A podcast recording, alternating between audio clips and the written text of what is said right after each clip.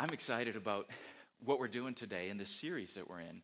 I'm excited because I appreciate Pastor John filling in last week. And, you know, I, as I was listening to his sermon, I was catching there, he mentioned a few times growing up in Pentecost. I'm curious, how many of you grew up in a Pentecostal church? Doesn't have to be Assembly of God, but Pentecostal. Okay. And um, I don't know if you, like me, we, we grew up moving a little bit here and there. So I've traveled some and been to quite a few different churches, all calling themselves Pentecostal.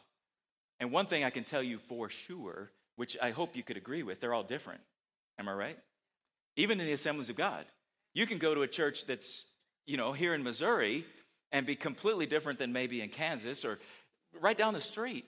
You know, people often don't realize that the church right down the hill over here, Epic Church, is an Assembly God church. Summit Park is an Assembly God church, just at the next exit. But you guys know that? And then the church that meets at Gamber Center, uh, a friend of mine pastors that church. You know, that's an Assembly God church. And then, of course, Lee Summit First is clearly Assembly God. And then the Rock is, I mean, you, you feel me? You hear what I'm saying? They're different, aren't they? Different expressions, the same body of Christ, and we still read the same Bible, but in effect, the way we practice Pentecost is different. I remember years ago, I was in this uh, service, and um, it, it, was kind of, it was a small group of a lot of ministers, and um, that sounds kind of contradiction. It was small groups with a lot of ministers, and it was a prayer meeting. And the guy running it, the minister gets up and he says, I'll tell you exactly what he said. He said, What we're going to do right now is pray Asian style. I, I was kind of looking around because there were no Asians in the room. And I was thinking, What would you know about what is that? And I'm like, what are you talking about? And then he went on to explain it. This is what he said. He says, You know what I mean when we pray all of us at the same time out loud. I just started laughing. I couldn't help but laugh. Like, really? Because that's what we do. I'm not Asian, but I didn't even know Asians. Uh, really?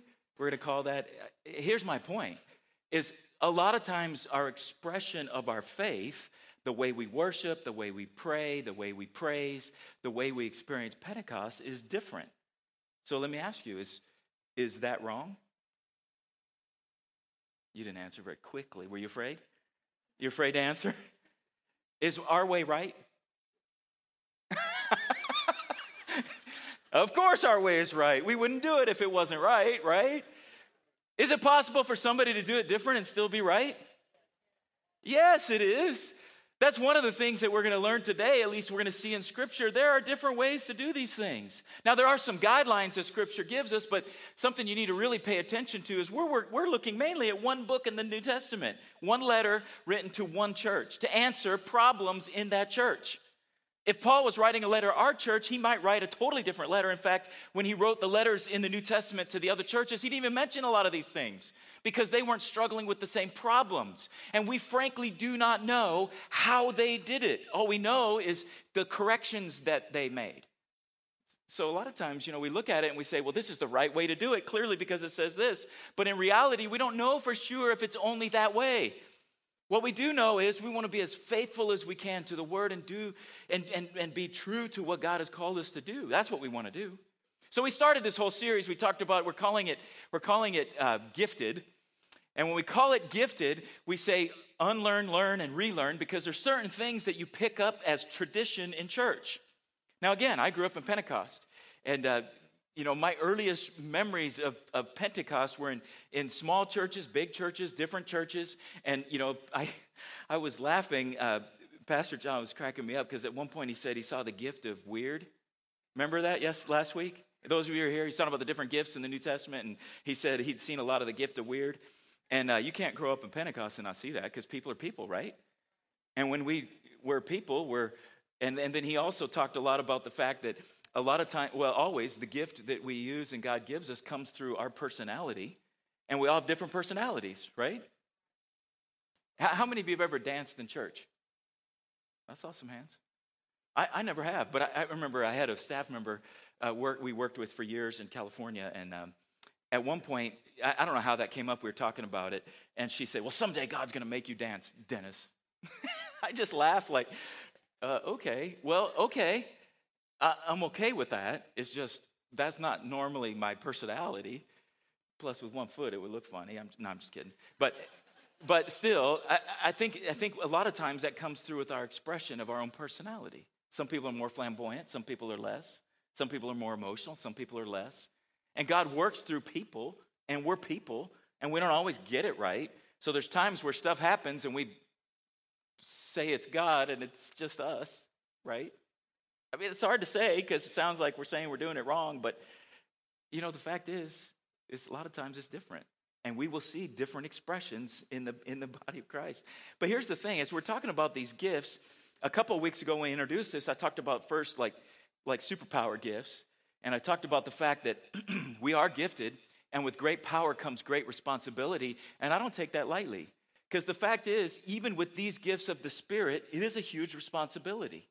Because you always need to make sure you're using your power for good. Because it's never about us, it's always about Him. And then the next thing it's about is them.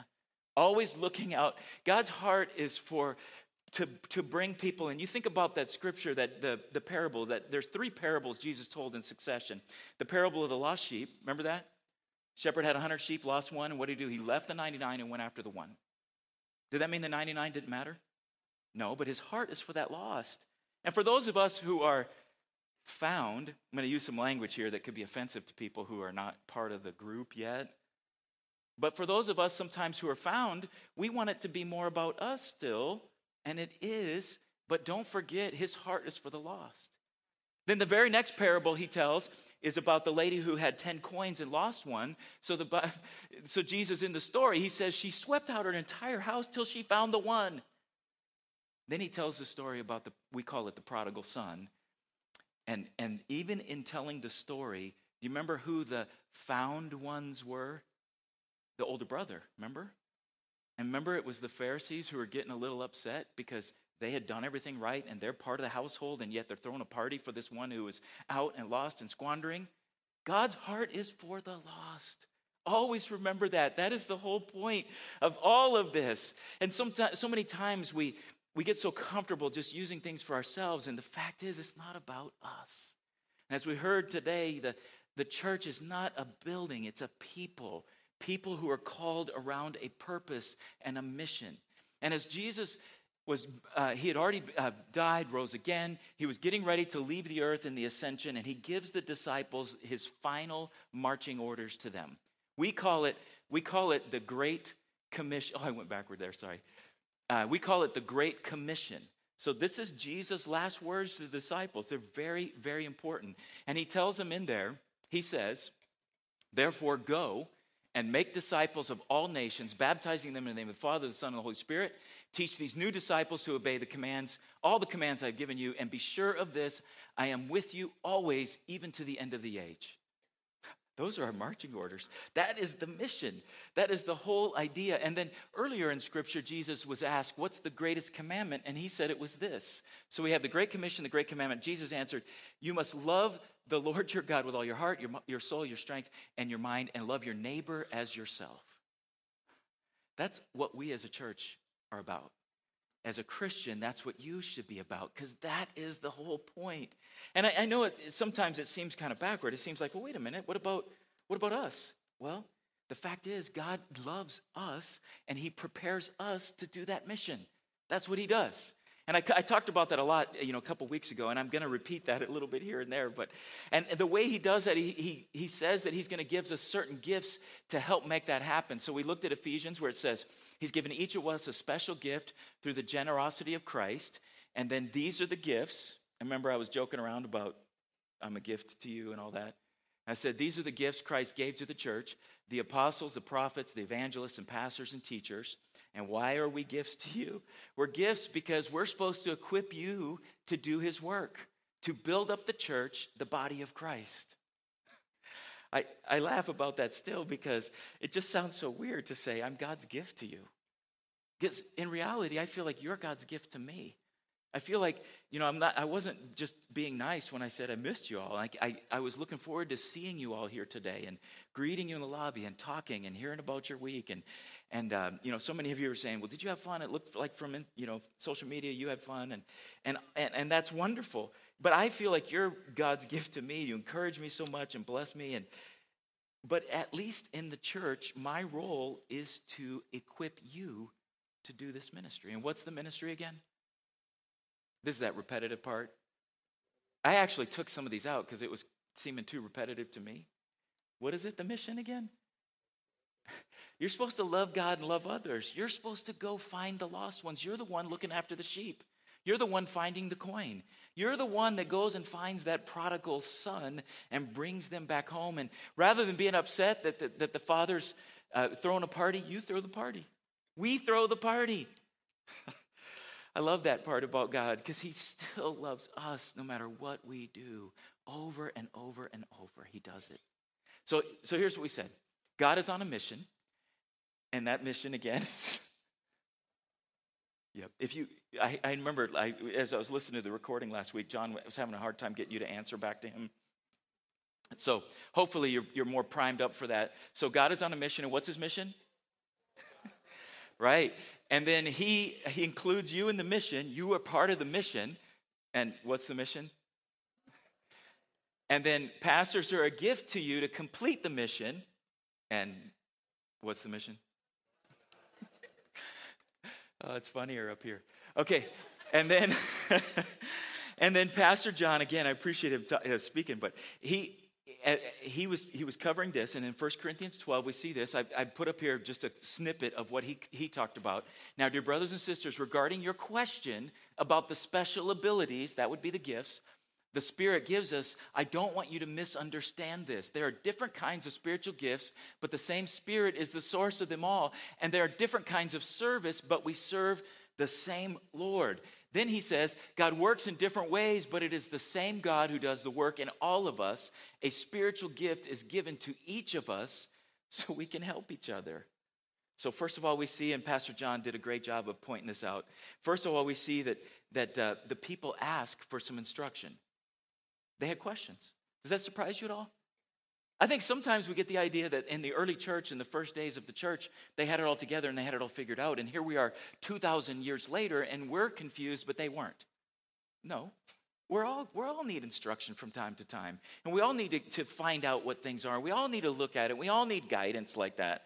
And the fact is, they had questions. They wrote to Paul. Paul answered their questions. He was writing to specifically deal with some of the issues they had. And just to highlight the end, I mean, talked about the Spirit is the source of the gifts, right? Okay?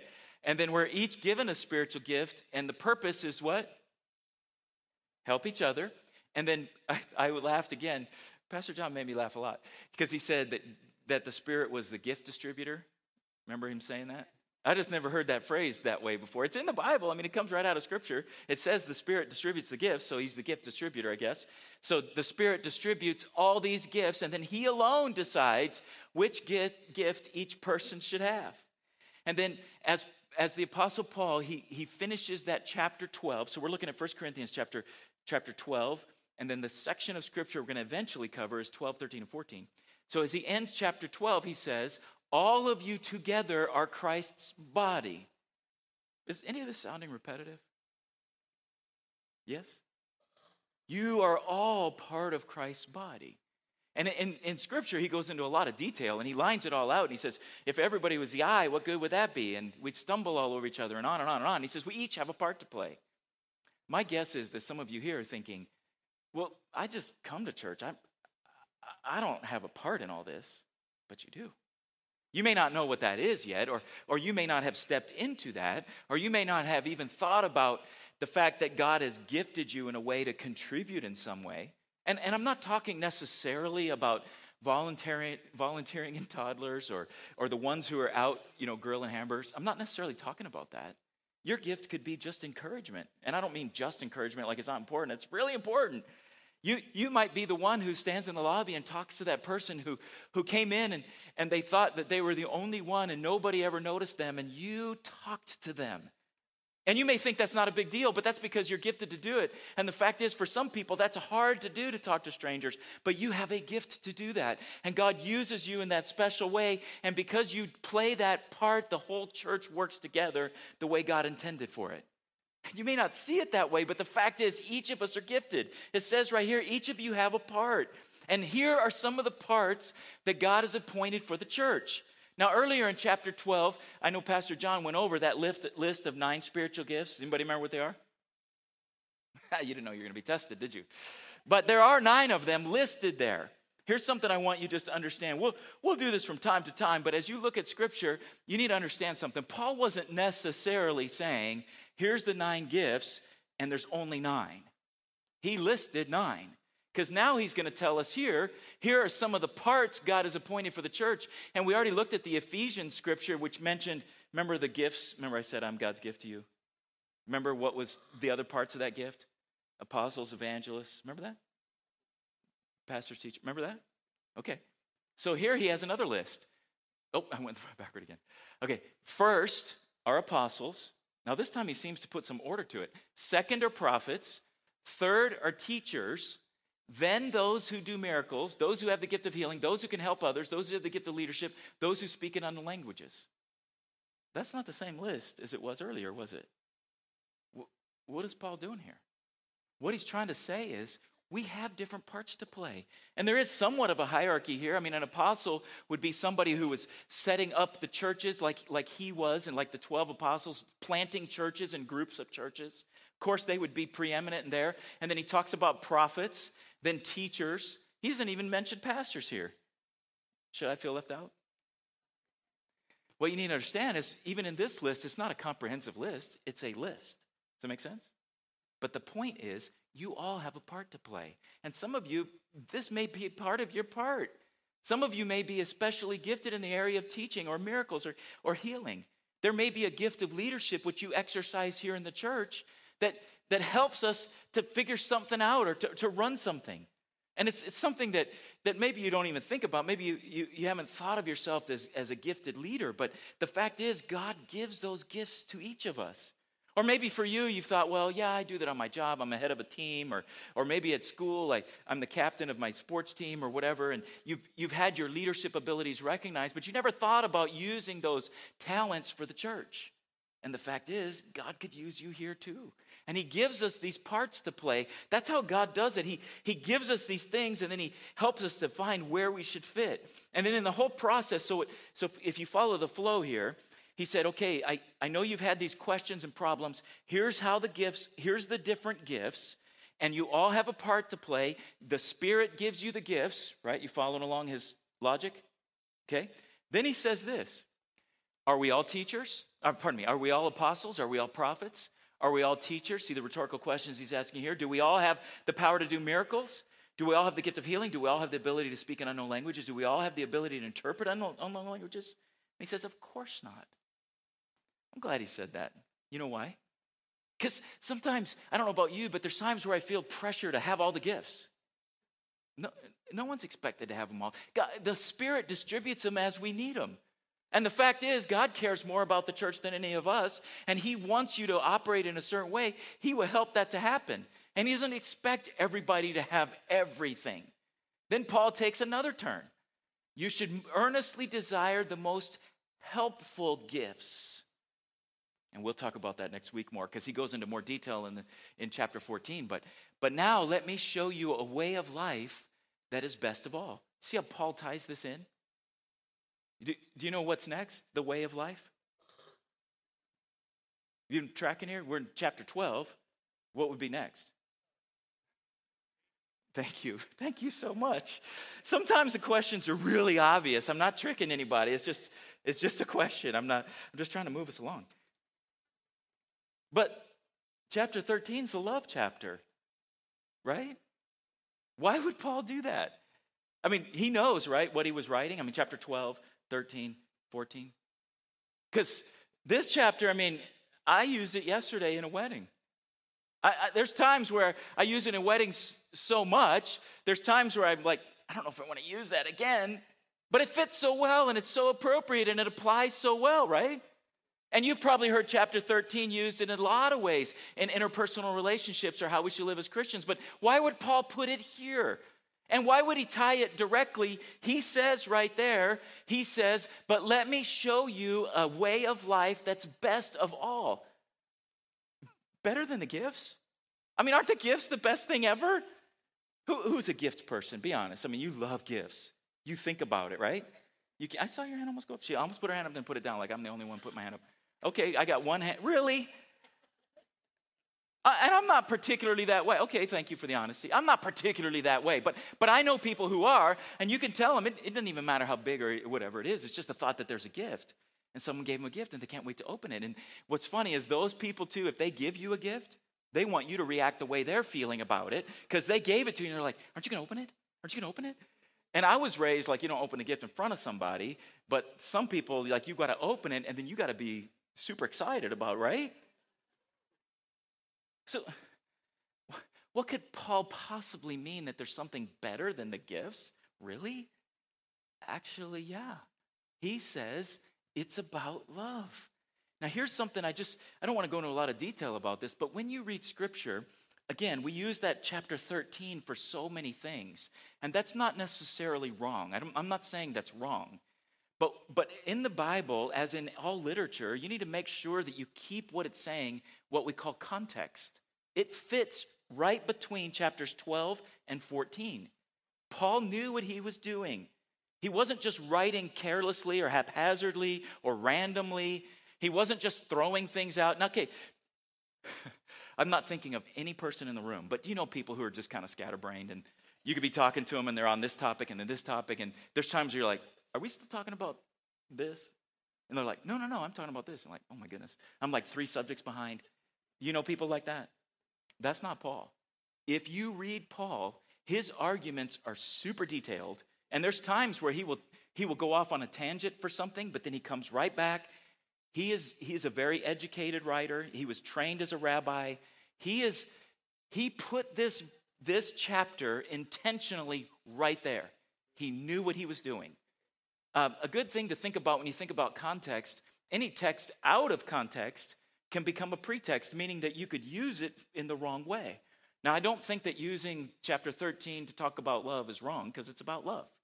But what I do want you to see is Paul is saying something to us very powerful about the gifts of the Spirit being about love. Look what he says again. Let me just take us one last time. you should earnestly desire the, the most helpful gifts, but now let me show you a way of life that is best of all. And that way of life is love. Let's look at it. If I could speak with all the languages of earth, and I don't know if he's talking about tongues there or what, but he says, if I could speak of all the languages of earth and of angels and didn't love others, I would only be a noisy gong or clanging cymbal. If I had the gift of prophecy, and if I understood all of God's secret plans and possessed all knowledge, what gifts is he talking about there? The gift of knowledge, maybe the gift of wisdom. Do you see what he's doing? He's actually talking about the gifts he mentioned in chapter 12. And most of the time, because we don't use this, this chapter in context, we miss that. And he says, If I understood all of God's secret plans and possessed all knowledge, and if I had such faith, gift of faith, that I could move mountains, but I didn't love others, I would be nothing. The problem that the church had in, in Corinthians, in Corinth, was that they had elevated the gifts above everything. And they, were, they had this, developed almost a spiritual pride about these gifts of the Spirit. And they forgot what was most important. What's the mission? Love God and love others. If I gave everything I have to the poor and even sacrificed my body, in, in the original it says, gave my body to be burned. I could boast about it. But if I didn't love others, I would have gained nothing. Nothing. That's extreme, extreme language. Now, this is the part we're familiar with. And, and again, there's nothing wrong with using this in other ways. Just see how, in context, it directly applies to this. Love is patient and kind. Love is not jealous or boastful or proud or rude. It does not demand its own way. It is not irritable, and it keeps no record of being wronged. Ouch. I will never forget the first time I heard Pastor Newby talk about a grievance collector. I, I was sitting right, right there where you are, Pangsy, right there. And I heard him say that, and I never heard that thought before. Some people really struggle with that, and they can't let them go. Keeps no record of wrongs. It does not rejoice about injustice, but rejoices whenever the truth wins out. Love never gives up, never loses faith, it's always hopeful, and endures through every every circumstance. Prophecy and speaking in unknown languages and special knowledge will become useless. See how it fits in context again? He was just talking about that, talked about how love should look, then he comes back to the gifts. But love will last forever. Now our knowledge is partial and incomplete, but even the gift of prophecy reveals only part of the whole picture. Three things will last forever faith, hope, and love. And the greatest of these is love. I don't know about you, that changes everything to me. It changes all of the way I look at it. Paul was answering their questions. Yeah, he was answering them. First, remember, I said he, he describes the gifts, then he tells them that we're all part of the body of Christ. We all have a part in this, and he tells us how they function. Then, then the third thing he says love should be the motivation for the use of the gifts. The bottom line is this love, love is the key. Love is the key. I, I, I almost am frustrated by the fact that seems at times our modern culture or, or past cultures have co opted love. Do, you know what I mean? It's, it's like they've redefined what love is, or, or love, love, love means whatever they've defined it as. But the, the bottom line is God is love. He is love. That's, a, that's really a hard concept to get my mind around. The fact is, what that phrase means, John, John uses that phrase. He says, God's nature is to love. People ask, how could God love a sinner? How could love, God love somebody who's, who's, who's violated his laws over and over? You, you know how he can do that? He is love. It is his nature and his character to love. We as human beings, we, we, have a, we have a glimmer of that because we have his nature in us. But for us, it's always going to be imperfect to one degree or another. The fact is, if we could only love like He loves, it would be so different than the way we love. Most of our love is, is conditional and it has to do with how someone acts or someone does or what happens or this or that. But the fact is, His love is different than all that. And in this specific context of these verses, He's telling us the gifts are awesome, but they mean nothing without love. And then what he's also saying is the way the gifts are administered and used need to be completely used in the context of loving each other. Love. Love is more important than anything else. That's the key. And what kind of love? He goes and he describes it's selfless love. It means putting the other person first. It means what, what they need and want is more important than what you need and want. It means that, that that matters more than anything else. It's a serving, giving love. It's putting anger aside. It's humble. It's, it's caring, doesn't demand its own way, it never gives up, and it's always helpful. You know what he's saying? Love is not just the key, it's the key to everything. Everything. Your entire life. The way that you treat people, the way you interact with each other. You, do you want the gifts? Yes, that was not rhetorical. I know Paul was asking rhetorical questions, and he's not here to hear your answer. I am. Do you want the gifts? Of course, right? We all want gifts. We all want spiritual gifts. That's awesome. But the fact is, none of it matters if we don't love. None of it matters if we do not love. Here's how, here's, I'll give you the basic flow of this, this whole section. God loves us. He gives us a mission to tell the others that He loves them. Then our love for Him motivates us to tell them. And then everything we do should be governed and measured by that love. What's funny about that is, as human beings, we want, we do want rules, right? And limitations. We want to know how far do I have to go? What do I have to do? Where's, can you ever do enough? I'll tell you, when, when Jesus came and he made the measure of everything love, he changed the whole game, didn't he? He changed it all. The question isn't how much, the, the question is how much could you possibly love? I mean, love determines everything. I've, I've quoted this before, but St. Augustine's famous for saying, Love God, then do whatever you want.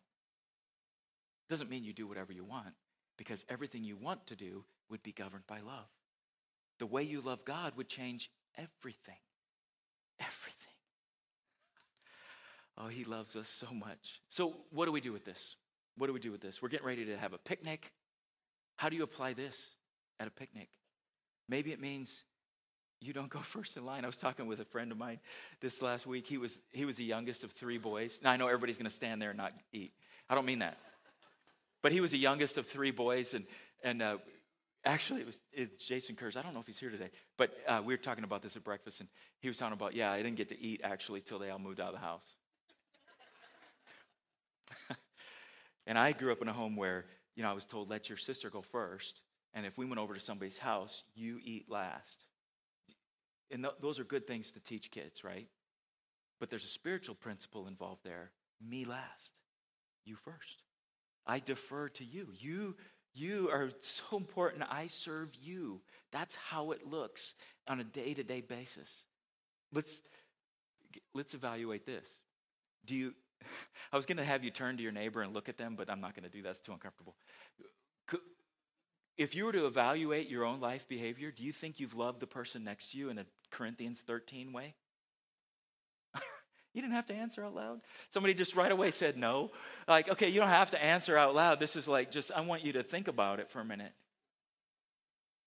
How about the people you live with?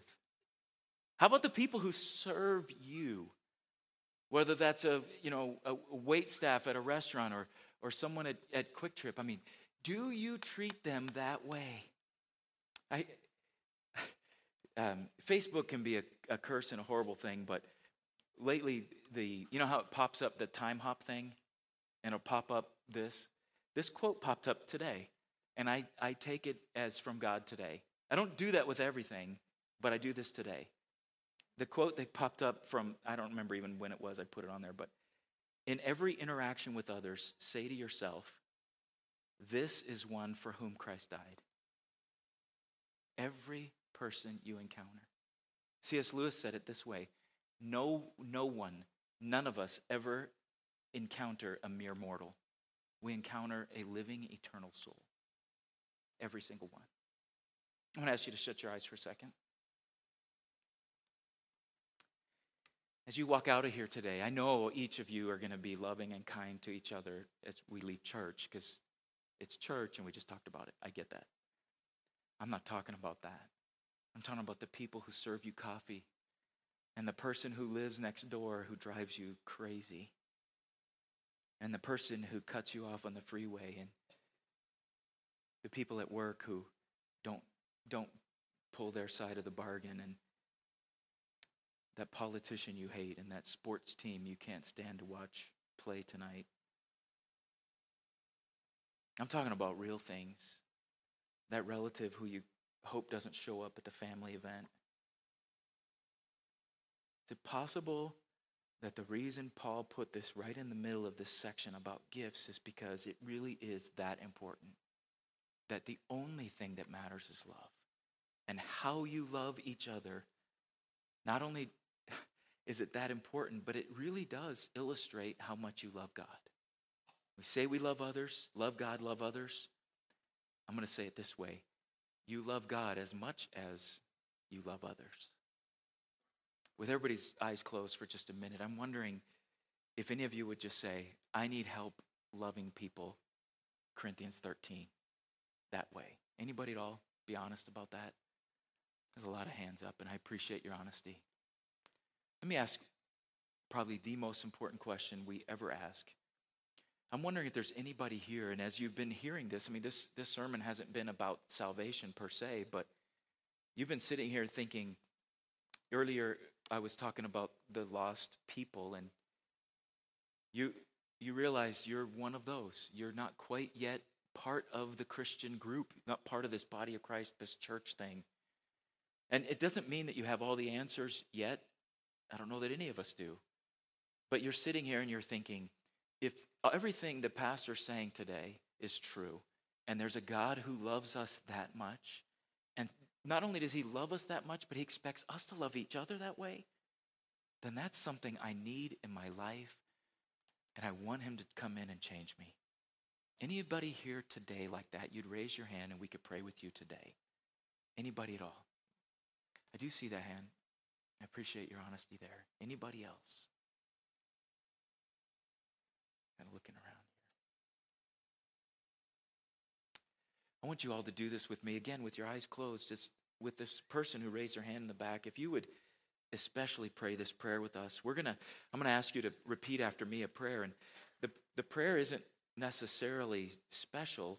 It's just the fact that we're going to acknowledge that we have done things that are wrong and that Jesus in his death has paid for those wrongs. And we accept that forgiveness and it changes our life. Then he comes in and makes us new.